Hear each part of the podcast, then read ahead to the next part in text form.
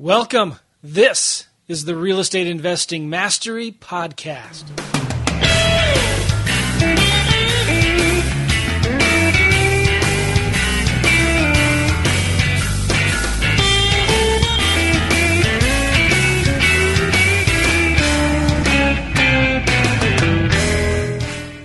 Hey everybody, this is Alex Joungblood here with Joe McCall. Yo. Another great podcast coming towards you, your way. I heard you there, Joe. Just say yo in the background there. but we're getting rolling here. We've got a great interview today with with Ken Gills, uh, an outsourcing extraordinaire. Uh, but before we get to that, we want to direct you to our website at realestateinvestingmastery.com, where we have a awesome free gift that you can pick up and start using in your business right away. It's called the Fast Cash Survival Kit. And basically, what it is is it breaks down how to market for deals, how to uh, outsource your negotiations on your deals and negoti- and, and outsource uh, your your uh, analyzation of your deals and a lot of what we're going to be talking about today.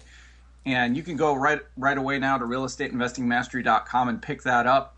And the only thing that's stopping you in this business is the is actually doing it. It's the speed of implementation. So if you can go out and start using this right away, then you're going to start seeing success. If you do nothing, then you're not going to see any success. So keep that in mind. A lot of people get stuck in analyzing this business and trying to figure out what's go what can I do different? What font can I change on my postcard? Is it an 800 number? Is it a 866 number? What should I put on my postcard? How should I market? What should I I don't know how to, you know, do Google AdWords or, or whatever, but the key is you just have to start moving in the right direction. And that's what's going to lead you towards uh, towards success to getting that first call coming in. And then when you get that first call, then you can start talking to people and start getting the feel for the business and start feeling for for what a motivated seller really sounds like as opposed to somebody that's just saying, "Yeah, I just would like to see what you would offer me." And once you start talking to people and you start looking at properties and looking at evaluations and, and seeing what this business is all about, then things are going to start to fall into place. But the main thing is you've got to get started and you've got to get going. So, Yeah. how you doing, Joe? Excellent, Alex. I like what you said there. That was really good. You got to just take action and go. Go, go, That's go. right. You can't steer a parked car, right? Ah, well, you can. You just won't go anywhere. That's right. and the steering wheel will eventually lock on you. Right, because you just get all excited and go to a bunch of webinars and boot camps and read a bunch of books, and that's cool. I enjoy education. I like that stuff, right? But it's absolutely meaningless. It's it's not worth a hill of beans unless you take any action and start moving forward. And I tell people all the time, it's you know you just forget about steps seven and eight, right? Just start doing steps one and two. Just take it one step at a time, and you'll make mistakes. No two deals are exactly the same. Every deal is different. And so you're just going to have to learn as you go, and it, it helps to have a mentor. It helps to have somebody either local or international or whatever that can, you know, help you answer your questions, be able to pick up the phone and talk to them anytime to see, okay, now what do I do? Alex, you and I have seen this over and over again. The people that have the most success are the ones who just take massive action. That's right. Massive action. And they're not You afraid. don't Go ahead, yeah. you don't have to get it right. You just got to get it going. Uh huh. Absolutely, it's the ready, fire, aim mentality. It's it's the people who are sitting on aim will, will never get anywhere. Ready, aim, aim, aim, aim. Well, you got to be careful of that too. Sometimes um, I'm actually going through a deal right now that I bought, um, and my uh, my lovely title company um, didn't pick up an illegal subdivision that was done um, back in 1943 or whenever the lot was split off. yeah. And when I, I bought the property to do a wholesale, so that's a mix of a wholesale and a retail. So I closed on the deal. I put it on the market. I bought it for 135. I listed it for 199, and we got a contract at 206 because we put the uh, closing costs on top. Yeah. And we're ready to resell. It was supposed to close last Friday, and I find out about this illegal subdivision. So now I've got to replat the property, and, and I was able to get title insurance on the property. But if you ever seen it, have you ever read your title insurance policy? Yeah, I read it every time. It says, you know, we cover this, this, this, this, this, this, besides the exclusions. And when you look on the exclusions, it lists almost everything that they cover except for a couple things. Wow. so it's probably going to cost me about three thousand dollars to fix. Um, but I mean, you know, it's still it's still going to work out. But uh, that was a shocker because I was thinking, oh man, I'm never going to be able to sell this property. I'm one hundred thirty-five thousand dollar mistake right there. oh my. So you do you do have to. That's where having a mentor and and having um, some guidance comes in from somebody that's been in the business and knows what to do. Because um, I've never really dealt with that before, but I've I've got some really good contacts in the industry that were able to steer me clear and help me know what to do. Um, well, yeah. But that was um, that that was a fun one over the last couple weeks. One more thing, and we'll get to Ken here. Um, that I think is important to understand is when something like that happens, don't freak out. Don't don't have a heart attack. This business does not work, Joe. It doesn't work.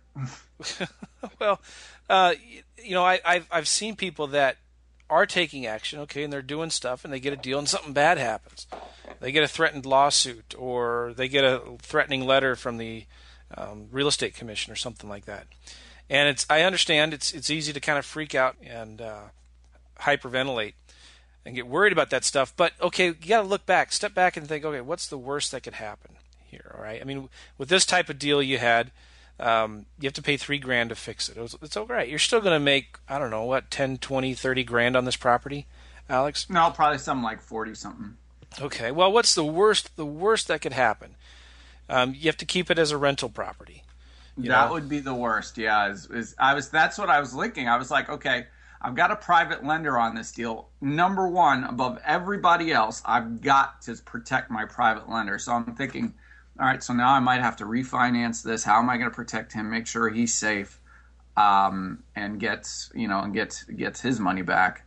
Um, and then I'm thinking, am I just going to have to use my own money to pay him back and then sit on this uh, rental wise? Um, because I had a buyer, the buyer was willing to go into it um, and they're actually, we are doing an early possession. They're moving in and they're going to pay rent until it's fixed, which should be a, probably three, four weeks maybe. Okay. But is that so. the end of the world? No, it is not yeah. the end of the world. Right. So everything's going to be okay. That's my point. Yes. All right, so cool. Yep. RealEstateInvestingMastery.com. You get to our fast cash survival kit, and you also get you know email notifications when we do new podcasts. And there's a place there where you can leave a message if you want us to answer a question. And Alex, we need to schedule a time to do more of those Q and A's. Yes, we do. But anyway, Ken's probably again, as all of our guests are, getting annoyed because they're just waiting and waiting for us to to jump over and start talking to him. But that's okay because we like Ken and Ken's a good guy. Cool, thanks. But I'm actually enjoying the conversation. I mean, this is some really good information. Y'all guys are hilarious too. Well, guys, this is Kenneth Gills. Ken hails from Baltimore, Maryland, right? Yes, sir. Baltimore, Maryland. Are you an Orioles fan? Yes, I am. Oh, okay. That's all right. It's okay. You're not a Washington Nationals fan? No, no, no, no, no, no, no. Other side of the Beltway. okay. Right on.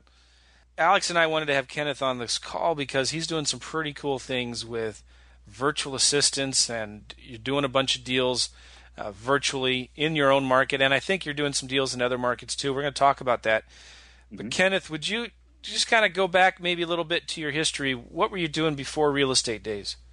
Okay, well, before real estate days, I was in the military, um, and I had a pretty successful career in the United States Navy. I got out. Uh, from the Navy and began working for the White House on Andrews Air Force Base and was able to maintain my clearance and do some government work there. Cool. So that was that was pretty fun. Uh, but it gave a point in time where I felt like I just, you know, you, get I had one of these jobs that just it was already the, the path was already laid out. I knew where I would be the next five years, next ten years, next twenty years. It was already laid out, and I just felt like I wanted to do something more. Um, you know, you just get the feeling inside that there got to be more than what I'm doing. Something where I can give more, do more, just feel more fulfilled out of you know what I do every day. Yeah. So have to admit, I had this one addiction that kind of got me into real estate. Uh oh. Uh oh. I know. I know. I'm, I'm gonna lay it all out right now. Right on. The addiction was late night television. Oh. Remember the old Carlton Sheets commercials that used to come on TV late at night? You know. Yeah. Would be uh, on the beach with his hair blowing in the wind, talking about you can make this money in real estate. So now I know get, exactly what you're talking about. In fact, when I first moved to this area, I didn't have any money for cable or anything, but that's what I watched infomercials. so same same deal. Mm-hmm.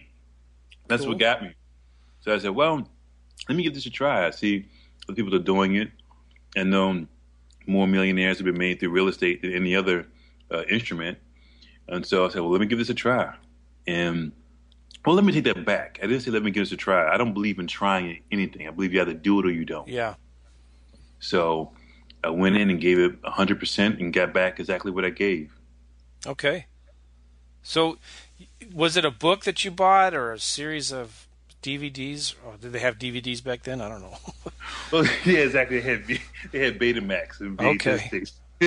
no, actually, what um, what I bought then, I bought the Carlton Sheets and I bought a couple of other um books and manuals on you know Rich Dad Poor Dad and all the other different uh, information out there on real estate and investing and business. And I read those books and those helped my mind to thinking about finance and real estate and business differently. Um, okay. Um, those things were there kind of they were, they were the catalyst. So one book led to another. Uh, like I read the, the cash flow quadrant that helped me understand about um, the different types of mindsets. I read uh, T. Harv Eker, um, Secrets of the Millionaire Mind, that helped me understand more about uh, the processes that go that are involved in there. Uh, you mentioned earlier about the ready shoot, uh, ready aim shoot yeah. you know, about how when you suffer from paralysis from analysis, how you know that can limit a person. And you really think I, I see some people they're like um, like professional students. They'll come to the meetings and they say, "Oh, this is great, this is great," and they get so caught into this is great, this is great, and afraid to do anything to make a mistake. And yeah. the, the beauty and the joy in it is, like you said, finding someone that can help you limit and uh, mediate those uh, mistakes and can grow uh, further and do a lot more. Mm-hmm. So I got with uh, a mentor, I got with a coach to help guide me and help me so that way I can follow his footsteps because success does leave footprints. Mm-hmm. And you know, follow those steps and did what he did, and I got what he got. Talk about that. Your your coach, the mentor that you had. Um, how did you find him? Well, actually, what I I looked around. I went on Google. Um, at the time it wasn't Google. Uh, there was um, the REIAs that we went to. Okay. So I went to the REIAs. Um, there, uh, there was some emailing going back and forth uh, as far as you know who were the um, individuals to speak to, and I started networking. What I really found that helped me was finding out the mentor coach that fit my personality type. Hmm, okay. When that fit me, so uh, I had to want to find my unique approach to going about investing. Okay. Because really, real estate, I've learned, should uh, satisfy our lives. It should serve us. Mm-hmm. And some get into real estate and they create a job. And they, they leave the job to get into real estate to create freedom, but in turn create another job that's worse than the one they left. Because yeah. at least the one they left, they can go on vacation. The one they just created, they can never go on vacation. Mm-hmm. So uh, learn how to get real estate to satisfy my life and allow me to spend time with things that matter to me, like my kids. Okay. Um, very big in family, and so I had to find someone that shared my same values to help me to build my real estate business, do the exact same thing. Uh, how many kids do you have, Ken? I have two. Awesome. How old are yeah. they? Two girls, seven and twelve. Cool. You planning on having any more? Uh, nah, I think I'm pretty good right now. I have a stepdaughter too, so all it's three girls. So all three girls. She's 14. Okay. So 7, 12, and 14. They they keep me pretty busy. Now, Alex and I are collecting kids, right? We we, we each we each have four of them. Are you done, Uh-oh. Alex? Yeah, I, I think I've adapted the uh, or adopted the hashtag for no more. I have four as well. I tell people we're, we're collecting them. There you go. That's awesome. Oh, cool. So you're you're a systems guy. I'm gonna I'm gonna guess because mm-hmm. your background in the military mm-hmm. obviously is going to teach you a lot about systems. How did you? What did you learn from the military? Did you learn anything from the military that you can apply? You applied over to your real estate business. Well, that's great that you mentioned that. Actually, before I was in the military, and I get it, I actually went to the military to provide some. And I only mention this to give you a little bit of back uh, story about myself. I was periodically homeless in high school, oh, really? so I joined the military to provide some stability to my life because before then, now you was, were you were homeless in high school. Yes. Whoa, yes. like that's a big deal. So yeah. that kind of sucks. Like I, what it does. What would you mind sharing a little bit about? How, you know, if you don't mind, mm-hmm. how, what happened? Yeah, I don't mind. And the reason it's kind of funny how real estate works. One day, I was uh, in front of a group sharing my experiences in real estate, and someone in the group actually said, "You know, Ken, we're not like you. We didn't all have a silver spoon in our uh, handed to us." and I got to tell you, Joe, that was the first time I actually like just like ripped right in the in the room. You know, all these years, and and I had no intentions on sharing my past or my story. But I just said, Silver Spoon, are you kidding me? Wow. Are you kidding me? Do you realize that when I was in high school, I slept in laundromats, slept in the backseat of cars? No way. That I had everything I wanted. I had to work hard to get. I used to spend the entire day, the entire day from sun to sundown in a movie theater. And that was so I wouldn't be on the streets. Because if you were out on the streets, if you were just hanging around, you're around people who doing things that you don't want to be a part of. Huh. And if you're not doing what they're doing, then you can become a victim to what they're doing. Wow. So for me, I would just say, hey, I, I worked hard, and when I wasn't at work, I was in the movie theater. I would just go from one movie theater to the next, from one show to the next, and just stay there. No way. And I just had a determination to just it got to be more, you know, and that's why I ended up joining the service. So, how many years were you homeless like that? Oh, about last two years in high school, probably 11th and 12th. Wow. Periodically, I would stay with friends. Uh, friends would have um, their mom would say, "Hey, you can stay with us for a little bit," and then they say, "Hey, this guy's been here for about a week. When is he going home?" and, yeah. and they would say, "Oh, okay." Then they find out, and they say, "Oh, we don't want to get caught in any family stuff, so you got to go." And then uh, one friend would let me stay in their basement, but I would have to leave before their father went to work in the morning. So when he came downstairs, he wouldn't see me, and I could come in when he came back from work and went to sleep. So I mean, these were the type of um, challenging times I had to go through in the beginning. So I mean, things weren't handed. I mean, I had less than nothing. Wow. I mean, like I said, and then someone in school would find out and say, "Hey, you know, that can be pretty embarrassing in school. People find out that you, you know, you were in a laundromat sleeping." Jeez. Okay, so um, you were able to finish high school. Correct. That's amazing. I mean, that you'd finish school even in the midst of all that.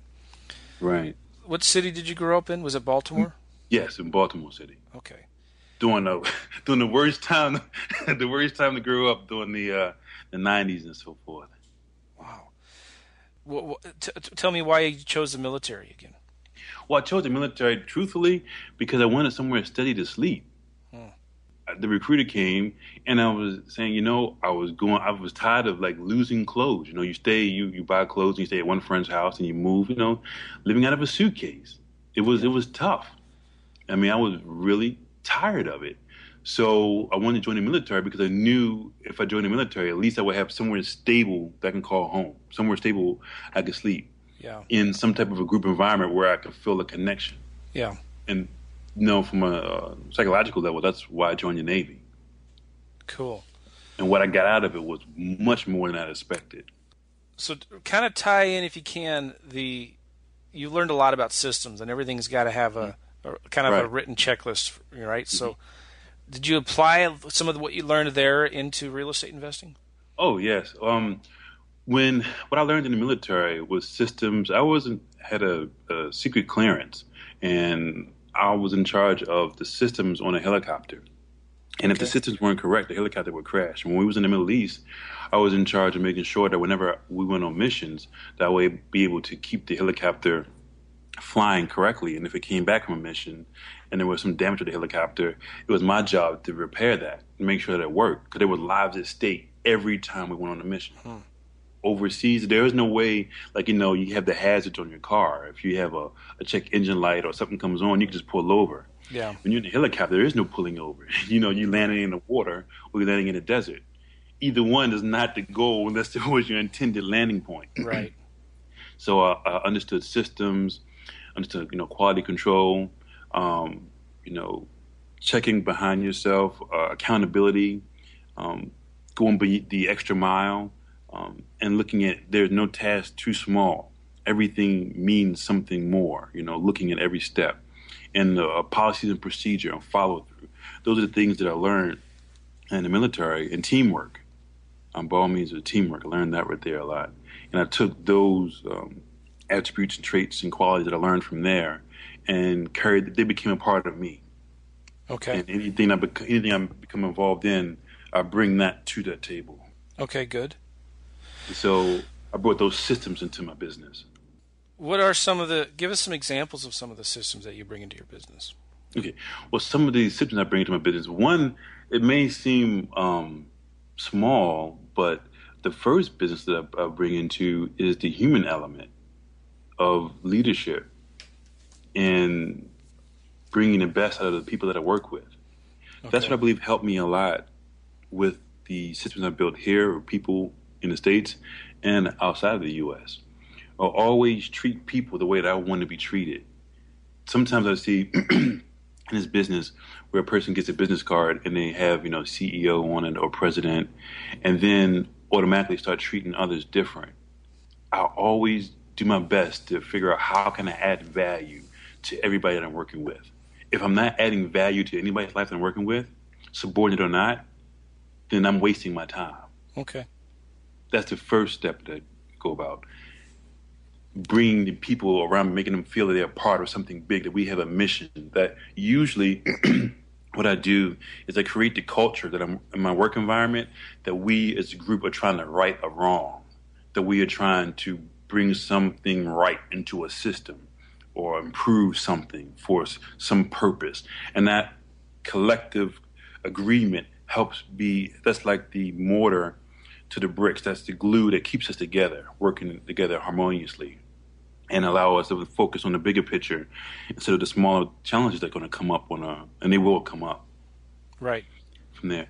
So uh, from there, then what I do after you know I have the people together because at the end of the day, you have to have policies and procedures in place because without that, you can. I found it be very challenging to manage people.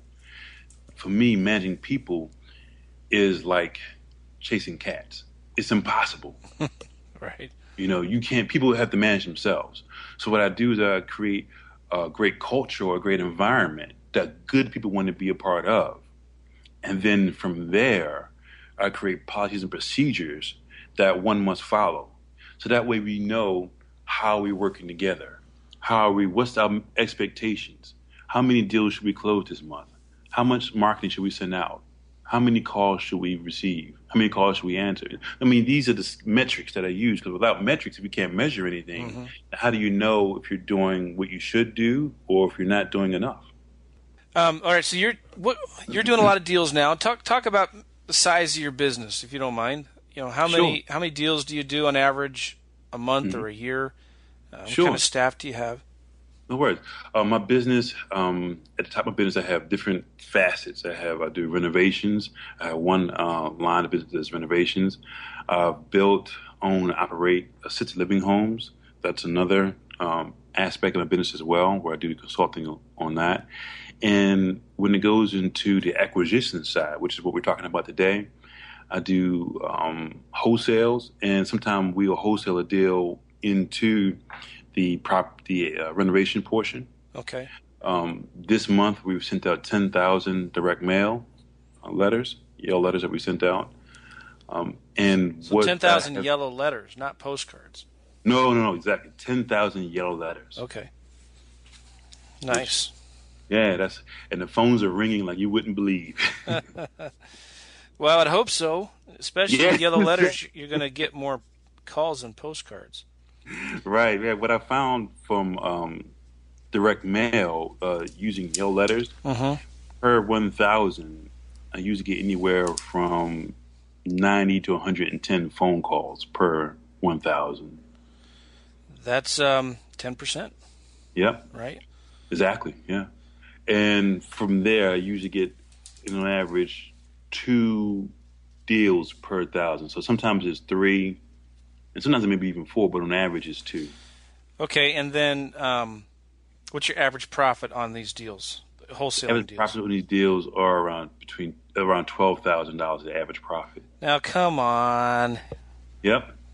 Yep. the average profit is twelve. One I had before was seventeen, and before that was twenty. I could um, see some of the HUD ones, but that's where the ranges uh, come from. Now you do get some. Like there is one that we're working on now where the profit is going to be around seven thousand, Okay. and uh, I've even had believe this or not, I've even had one deal where the profit was eight hundred dollars. You bought it for 800 No, the profit was eight hundred. This wasn't the, That's worse than what I. My lowest is $855. I think I beat you by fifty-five. You, you beat me. yeah. Of course, I've lost money on deals before. I don't want to talk about those. Yeah, we don't want to talk about that too much. And the funny thing was, when I told my partner, he said, "Wow, Kenny, you know, we got eight hundred dollars." I said, "You know what? If we had a thousand of these, we'd be rich." He said, "You're right. Yeah. just keep going." You know, you made hundreds of dollars on a deal. That's awesome. I made hundreds of dollars. Yeah, I'm a hundred air. You know. But Hey, key- Alex. What's the uh, what's the lowest profit? I think we've asked I've asked you this before. What's I'm the, not sure what my low. I I don't think I've gone into the hundreds yet. yet. I, there was yeah, there was a deal that I I could have I, I could have just said forget it. I mean, I've lost away. money on deals too, Right. but you know, we don't talk about that. Nah, no, but we would maybe we should talk about those someday. But yeah, I've, I this deal I could have just walked away, but to save face, not to save face, but to do the right thing. right. Um, I, I said yeah, okay, we'll, we closed on it anyway. but, Mm-hmm. Sometimes you do that, you know. Well, many times it's uh, when on my case with there where I made the eight hundred dollars, it was this a matter of there's the philosophy that there's no such thing as a bad profit, Mhm. and it's a matter of volume. You know, that was just one of many deals. Nice. So your average profit is twelve grand, and the reason I wanted to highlight that is because Mm-hmm. um, I, I've heard, I've heard so many people. It so bothers me. Mm-hmm. If you want to, if you want to get under my skin, not that I'm inviting anybody to do that, but if if you wanted to irritate me, then then give me the yeah butter excuses. Yeah, but yeah, but of you know, I've talked to. I hear this. I talked to all of the wholesalers in my city, and nobody's making more than three thousand dollars per deal. Mm. Or I've talked to every realtor out. there. I'm using these absolute terms, right? Mhm. Mhm. And everyone says that you can't wholesale in this county, in this town. Mm-hmm. Or if you do, I've talked to all the wholesalers, and nobody makes more than a certain amount, right? You can't make more than three grand or 5 Mm-hmm. grand on a deal. And that just, oh, that grates me so Mm. much because who says, is there some kind of law of, of nature? Is there some physical law in the books that say you can't make more than a certain amount of profit? But it's, you get what you expect, right? Right, right, You're right. So I, I guess you see that as well in students, don't you, Kenneth? Like, you know, people tell you that I can't make more than five grand on a deal, but how do you work with people to try to change their mindset to see, you know what, I maybe I can make ten grand on a deal?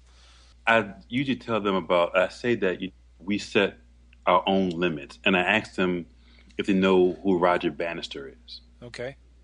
and they say Roger Bannister, and I say, look him up, Roger Bannister. I said he's the person that broke the four minute mile, Mm. and before he broke the four minute mile, it was believed that if a man or woman ran a mile in a shorter time than four minutes, that they would collapse and die.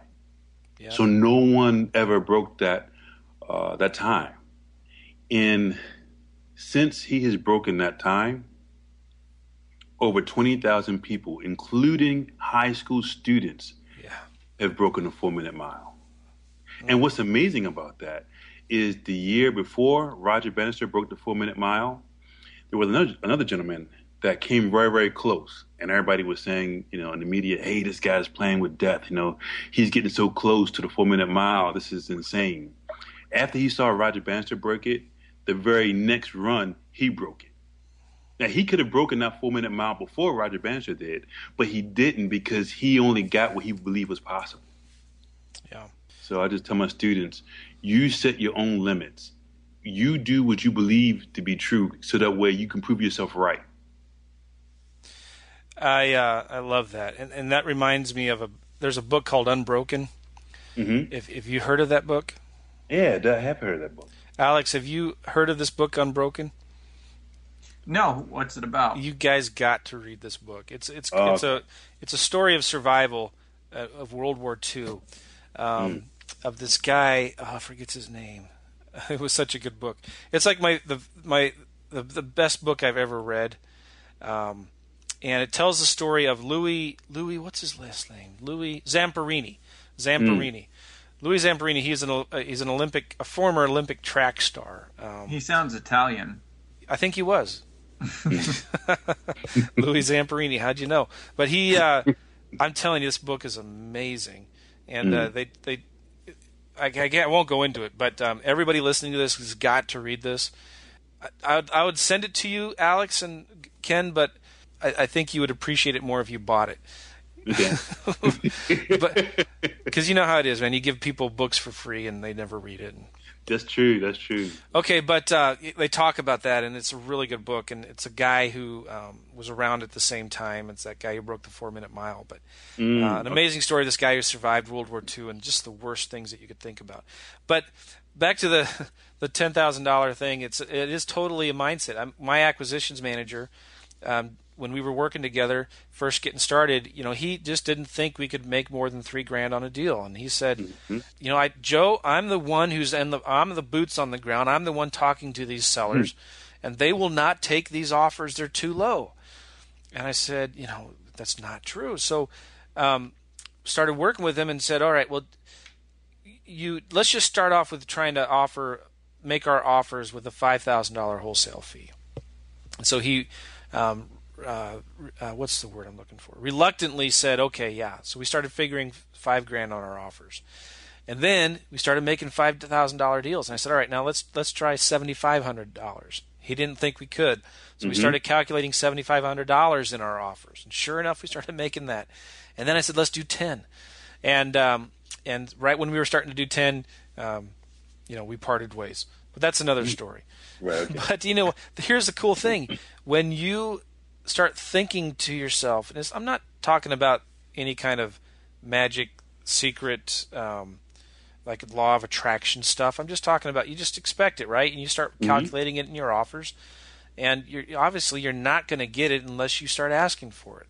Exactly. All right, cool. So you're you're doing you just sent out 10,000 letters. You're probably going to get about a 1,000 calls. Correct. that. Now you these all hit at one time? Well, I split them up. Okay. So um, that way that it don't all hit at one time. My VA staff are eight personnel. 8 And I have work. VAs. Yep, Right eight on. VAs. And I have them answering the phones. And I saw a picture we're going to give everybody a website here in a minute. Okay, Um, I saw a picture of your VAs. You actually have them all in an office in the Philippines? correct. They all go to an office that I have there in the Philippines. I found that, that worked best instead of having them work from home. Right. That's I, I, I love that. I I actually have a guy that I'm working with right now, and Alex, you should listen to this because this is good. Um, I'm listening. the the uh, uh, I know you're always listening. I'm just telling you. but uh, I, I've Alex and I have had lots of VAs in the past, and uh, I've always kind of allowed them to work at home. hmm But I found this guy in the Philippines who's actually an American who um, who lives out there, and he does VAs. He offers VAs to Americans, right? But he has his own office, mm-hmm. and I've been amazed at the increase in productivity Oh, when you can give an office to a VA in the Philippines with mm-hmm. a team with an, a group of other people in mm-hmm. there, um, and they work American hours, you know, local hours, but the, the the the it's so much better. They're so much more efficient and reliable when Mm-hmm. you can get them in an office in a place that they're working without the distractions from home. Um, it's it's amazing. So how did you get the office, get all these VAs to work in the office? How did you set that up? Well, actually, I started out with you know the traditional Elance and Odesk websites, um, hiring VAs, and I went through there. I found the gentleman to help me um, make calls and leads. This is one person, and I noticed that this person had an entre- entrepreneurial mindset. They like challenges. They wanted to do more. I shared with them my larger vision and they saw that I could produce. They saw that I will get deals done. I can get, you know, I have the resources and the wherewithal to make the deals close. Over here, they did what needed to be done over there. I um, enrolled them in some webinars, um, trained them on a few uh, ways to negotiate lease options, and he grasped it very well then from there, I said, "Hey, you ever thought about you know partnering up and let's take this to the next level?" And he said, "Well, hey, you know, if I do this, I mean, I'm walking away from my job here." I said, "I'll help you a little bit. Let's just figure out what do we need." So we need to get a few computers, um, some headsets, and so forth. And he held some interviews. And whenever he held an interview, I want to interview the person as well. So he would let me know, hey, we have another staff member. I'm going to, you know, patch you in. I will let the person know what I'm looking for and ask if they want to be a part of it. And we build up a team of eight. And we have a section of his house that's dedicated to this. And then the pictures that, that the those who are viewing this will see later on, there are eight individuals there working together as a team. Nice. I, I imagine you're paying this guy uh, a percent of the deals, or you, Mhm. a salary. Yes. I believe in um, leading with rewards. So basically, the way I have it completely set up, it's just about eight dollars an hour for all eight. So I get all eight working together for one flat rate of about eight dollars an hour. But what I do is for every deal that we close, I give them anywhere between two hundred and fifty to five hundred dollars per deal that we close. Nice, nice. So their reward, we all all of our alignment, all of our actions and agreements, what we're looking to do is align together, and that's to close more deals. Nice. So they're getting paid well because you're giving them bonuses. Correct, and that's where they make their money at bonus. So I said, well, we all eat together. Right on. Okay.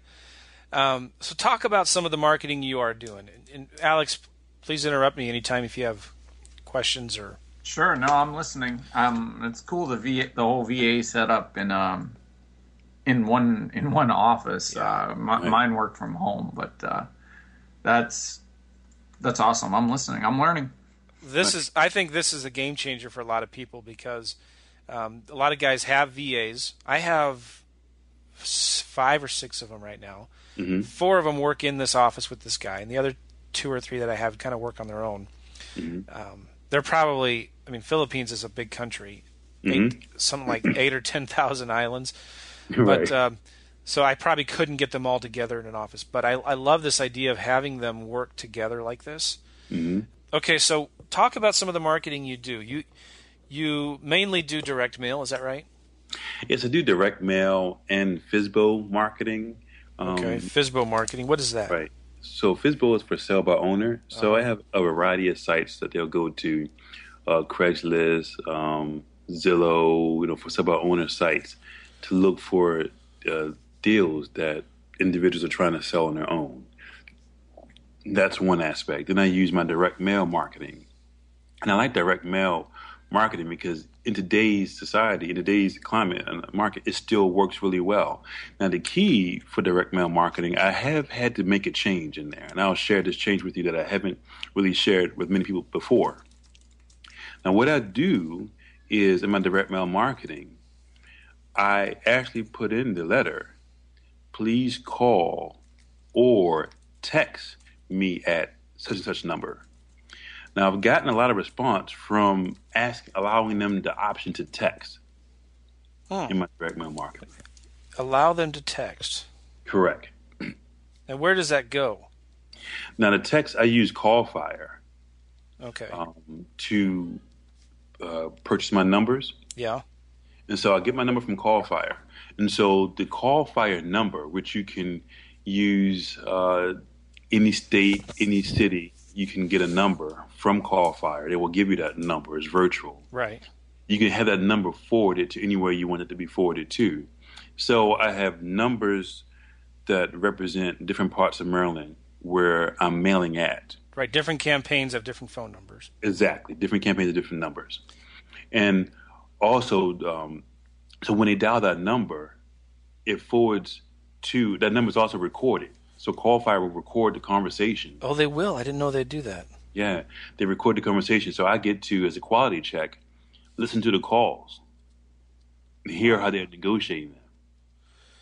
Oh, so okay. Now, when somebody texts that CallFire number, where does the text message go? It comes to me as an email notification. So I'll receive an email that you just received a text from this number. Do you want to reply? Yeah, being able to listen in on the negotiations is key. Um, yeah. I used to do that with Pretty May. Um, so they would record the calls, but you have to be careful of uh, what states you're in and make sure you mm-hmm. know the laws there because some you can record and some you can't. Right. Right. Absolutely correct on that. Some you have to make sure that they know what the intention that they are being recorded.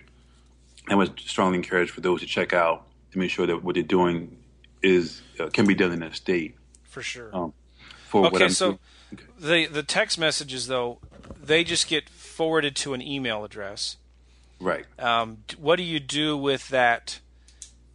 If you in, so you get the email. If you reply to that email, will it text the response back to the seller? It sure will. No so way. basically, what happens is CallFire sends me an email that says, so CallFire notifies me, and you can set this um, up whether you want to be notified by text or email. I say notify me via email every time a text or call comes in. So I receive an email that says a call has come in. You can listen to it right now. If someone sends me a text, it'll send me an email message. You received a text from, and I can log into CallFire I can see the text message and I can actually res- respond back to that text message from that number to the seller. Okay, so very cool. Does CallFire, with those numbers they give you, do they allow you to leave an outgoing message? Yes. Nice. So you can leave an outgoing message. If they leave a, they can leave a voicemail, and then CallFire will email you the voicemail. Correct. You can set it up to manipulate to fit however way your marketing this uh, campaign is needs. So there's a lot of options. Okay. And remind me, I want to ask you about CRMs and like what are you mm-hmm. using to track all these leads? Sure. But um, so the Good FSBOs question. are your, your are your VAs just cold calling all the FSBOs? Yes. Now, what usually happens is in between um, when the direct mail marketing hits, it may hit in waves, and we may have a day where there aren't as many calls coming in. So on that day is when they'll go out and search for the FSBOs or for sale by owner leads. Okay, and what do they do with those calls? Um, they put them in an Excel spreadsheet, or they put them in the CRM that I'm using, which is Asana. So you're using Asana as a CRM. Correct. I thought Asana was mainly just a project management. Tool. I have not heard of Asana. Yeah, Asana is really good. It helps me with my joint venturing. So let's say, say for example, um, Alex, let's say um, let's say Joe and I we're working on a deal, right? And it comes through, and my VA calls us up, Joe, and say, "Hey, we got this deal in one two three Main Street, and we're working on let's say working on twenty deals, and let's say this deal, deal number nineteen, we're working on together, and we want to get Alex to go out there and look at it to evaluate the property and put it under contract, and we want to partner with him on it." So what we can do is put the deal and everything that's associated with the deal in Asana and send it to Alex. Alex will get an email. When Alex logs into that email, he will go into the Asana platform, and the only thing he will see is that deal. He won't know about the other 19 deals that we have. He'll just know about that one deal. Mm-hmm. And in that deal, we'll have the pictures. I mean, in Asana, we'll have the pictures, the comps, and any information that we put in there. It allows us to, it blends email, text messaging, Dropbox, and all sorts of other different um, modes of communica- communication together in one area, so you can take a uh, focus on one particular task. So when a when a when you get a property under contract, then it becomes like a new project in Asana, right? Correct. Exactly. So what do you use though to manage all the leads that are coming in? How do you keep track of a of these leads before they become a contract?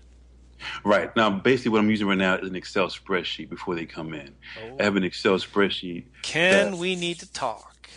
Okay, We need- cool, cool. We need to have a heart to heart All right.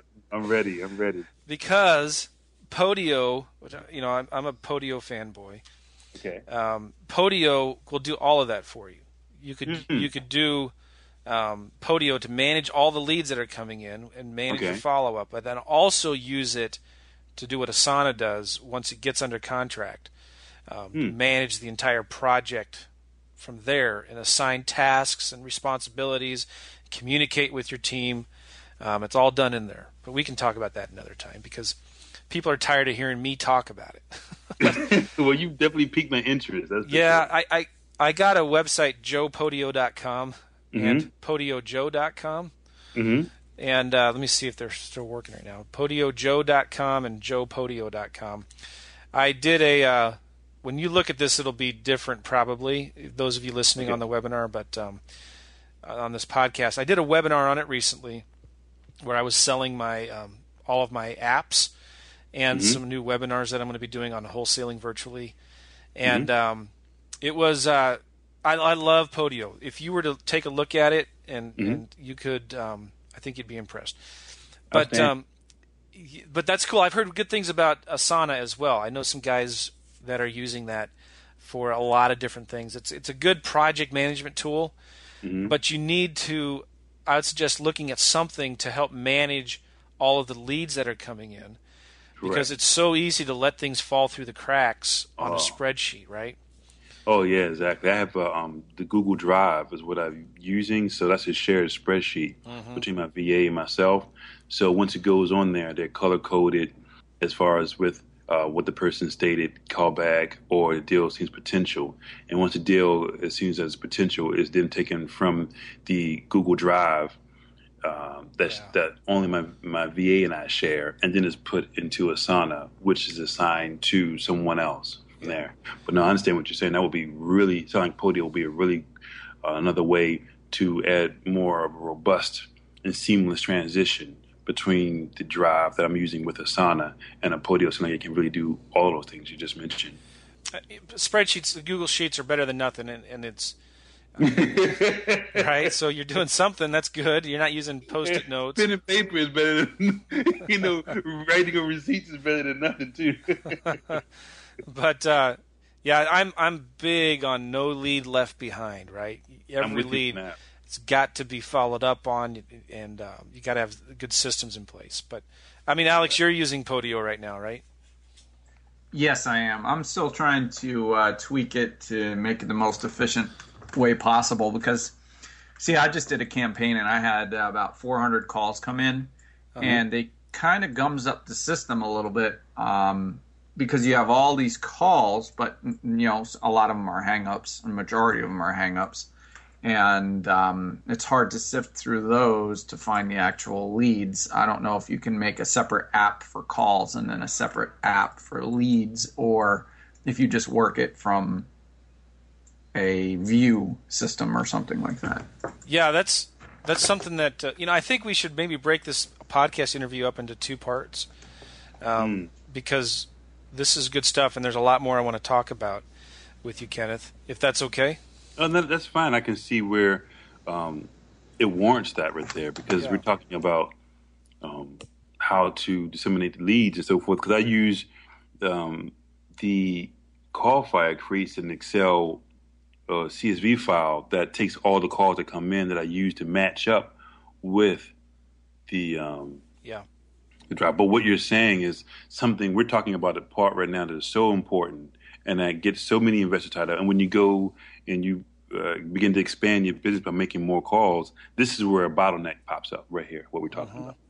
Well, you're getting a lot of you're getting a lot of calls, and Alex and I were talking about this before. Alex differentiates calls from leads, and I can understand why. When I look at it, I, I I look at every call as being a lead, and, and I know you do this, Alex. Your VAs call back all the hangups, Um, yeah, and we get leads from right. that. Kenneth, you guys, you guys call back all the hangups as well, right? Oh, right, we did. We color code them and saying we need to know something. Call back in two weeks. Call back in a month. So we have them all. They don't leave until they say, "Take me off your list." Yes, and that's, that's why you're so successful with this, right? Because right. Every, you have to have a system in place for all of these leads. If you're going to be doing a lot of marketing, like we're all doing here, you're mm-hmm. going to get a lot of calls coming in. And if you let those things fall through the cracks, you're throwing away money. You're literally taking $100 bills and flushing them down the toilet. Exactly. Your, your money is made in the follow up. So, true. what I'd suggest, no matter what system you're using, all of the leads I think need to come into one central location, mm-hmm. right? Mm-hmm. And it's going to look kind of gummed up, you know, a little bit um, because you're going to get this weird information and, and but what I have my VAs do, every lead that comes in, they kind of clean it up a little bit and then mark uh-huh. which campaign it came from. Mm-hmm. And they every lead, every call or slash lead that comes in gets a follow up task assigned to it or a next mm-hmm. action that's assigned to it. And it could you could set it up where you know it's just a click of a button of like call again um, or you, you, keep on assigning new tasks. So every lead that comes in, you assign when if you leave a message, you assign a new task to call them again the next day. Right. Um, or if you talk to them and they say no, or you make an offer, we always mm-hmm. send a follow up letter and a contract. We make an offer on every house. Oh, I like that. So, so my VAs will will mark it off as, you know, the, we we track their motivation. We ask them some basic questions but everything is assigned a task. So my VA first makes the pre-screening, and if there's some motivation, um, we'll he'll, he'll update it, clean it up so it looks like a good, clean lead there, and assign a task for my local acquisitions guy, my local wholesaler, to call that lead back and follow up. Once that guy talks to the seller, we mark it as, you know, again, the next task is to set up an appointment and meet them in their house, um, or mm. just send them an offer or call again in three months. But every seller gets an offer, and so he just creates a task, send them a send them an offer for thirty grand, and he puts mm-hmm. in his notes. You know, we offered thirty, he wants sixty, um, so it's a dead deal. But it's not dead actually. We just mm-hmm. assign a task in there. So then my assistant will print a letter. You know, just a follow up letter. Hey, it was great talking to you. I understand now is not a good time to sell, but we'll attach an offer in that letter for 30 grand and we'll send it to them. And then we hmm. also add them into a monthly mailing campaigns. My point is this your best list is your follow up list. And hmm. once they call, that's a lead. And if you've got a phone number they called for some reason, they may not be ready to sell now, but give them a few weeks, give them a few months after that tenant doesn't work out, after that realtor right. doesn't sell the house like they thought they would, um, or something happens they called for some reason. There was at least a little bit of inkling of motivation in there. Mm-hmm. So, and even if you're using spreadsheets, forget about Podio. The the key is, I think, to have good systems in place to track mm-hmm. every call that comes in, and and make sure your team understands that every lead that comes in has to have a next task assigned to it, so nothing falls through the cracks. I like that a lot. That's what that reminds me of is improving one's efficiency and not just spending more on marketing, but making more use of what you already have. Mm-hmm. I like that a lot. So, all right, good, good, good. I get passionate about this. I, I talk about it. You're spending a lot of money on marketing, but mm-hmm. you don't you don't have any systems in place to keep track of your leads and to to follow up, and mm-hmm. um, you're just throwing away money. So, uh, I, I want to talk about on our next part too, Ken. Um, mm-hmm. I want to talk more about the marketing that you're doing and what your VAs say mm-hmm. to the oh. um, sellers because that's that's so important, you know. Oh, and yeah. um, you, you, mentioned uh, vert, uh, lease options. You're doing some of that, right? I mean, I have a whole, and what I really like about what you're what you're sharing with me is that all I have to do is contact the manager I have over there and express this how the, the layout, the steps to do this, and it can be implemented within 48 hours. Mm-hmm. Because there's eight people in there working. Yeah. And the way in which they all work together. So I see right now that there's areas where I'm missing opportunity.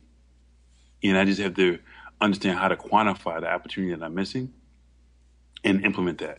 You know, um, are you sending any follow up letters and offers? No, I haven't. I haven't. When you sharing this with me right now, is making me think like, wow, never sent a follow up letter. Because there's a, a call, a gentleman yesterday. He had a house. Uh, we needed to purchase it at thirty five thousand. He wanted to stay at 50 Mm-hmm. and he said ah, he'll just think about it. And so that went into the list that hey, we'll follow up with him in a month. I'm thinking to myself now, not only should we have have him on that list to follow up within a month, we should send him, like you said, a letter with a contract. Yes. And that makes to me that's more sticky. That means that's more personal. That's another layer, another touch. Yes, and he's going to hold on to that. He's going to stick it into Right. his drawer, and Yeah. uh, when he thinks about you later on, he's going to call you back, pull that out, and call you. Uh, I I love it, and I see that work over and over again. I mean, you talk to guys who are doing a lot of deals, and um, you know you're going to find 50 to 75 percent of their deals are going to come from follow up. Mhm. Uh, and I could tell you story after story about that. So, uh, cool, man. I wish we could talk some more. We need to Me cut this off, Kenneth. Okay. We'll, we'll continue this part two in just a minute here, but uh, let's give everybody your website that um, we talked about before. It's realsuccessunlimited.com slash outsource, and talk about the the the special bonus you give to people there. Right. At realsuccessunlimited.com slash outsource. What I have there are the five keys to working with the VA. And Joe, the information I have on this page for those who are listening is priceless. I have an actual call sheet. That's the script that my VAs use when they call. This is word by word what I have them say to the seller that allows them to negotiate for repairs, allows them to find out if it's vacant, allow them to understand when we'll call back and how they can call us back. Um, I also have on there an actual phone conversation involving a deal between myself and my acquisition manager that's in the Philippines. So you'll be able to understand how we communicate, how we discuss opportunities, and how I do training with him over the phone. That he did in turn does training with the, on the staff.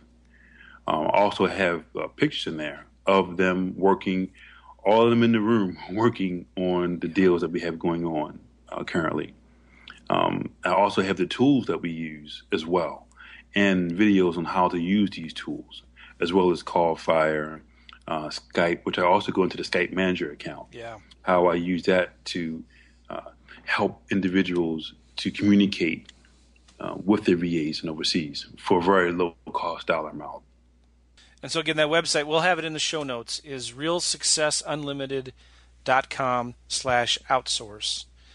You put your name and email in there, and Kenneth will send you to another page that gives you all that stuff, and it's really good. I've looked at, I've looked at it, and uh, I appreciate you putting that together, Ken. Cool, great, thank you. I just want to, like I said, always add value. Awesome, cool. Let's let's. I'm gonna stop the recording here, Ken. And Okay. uh, I appreciate it. Everybody go to realestateinvestingmastery.com. And if you like this show and like what we're doing here, uh, please leave a review on iTunes. We'd really appreciate it. So, all right, guys, see you later.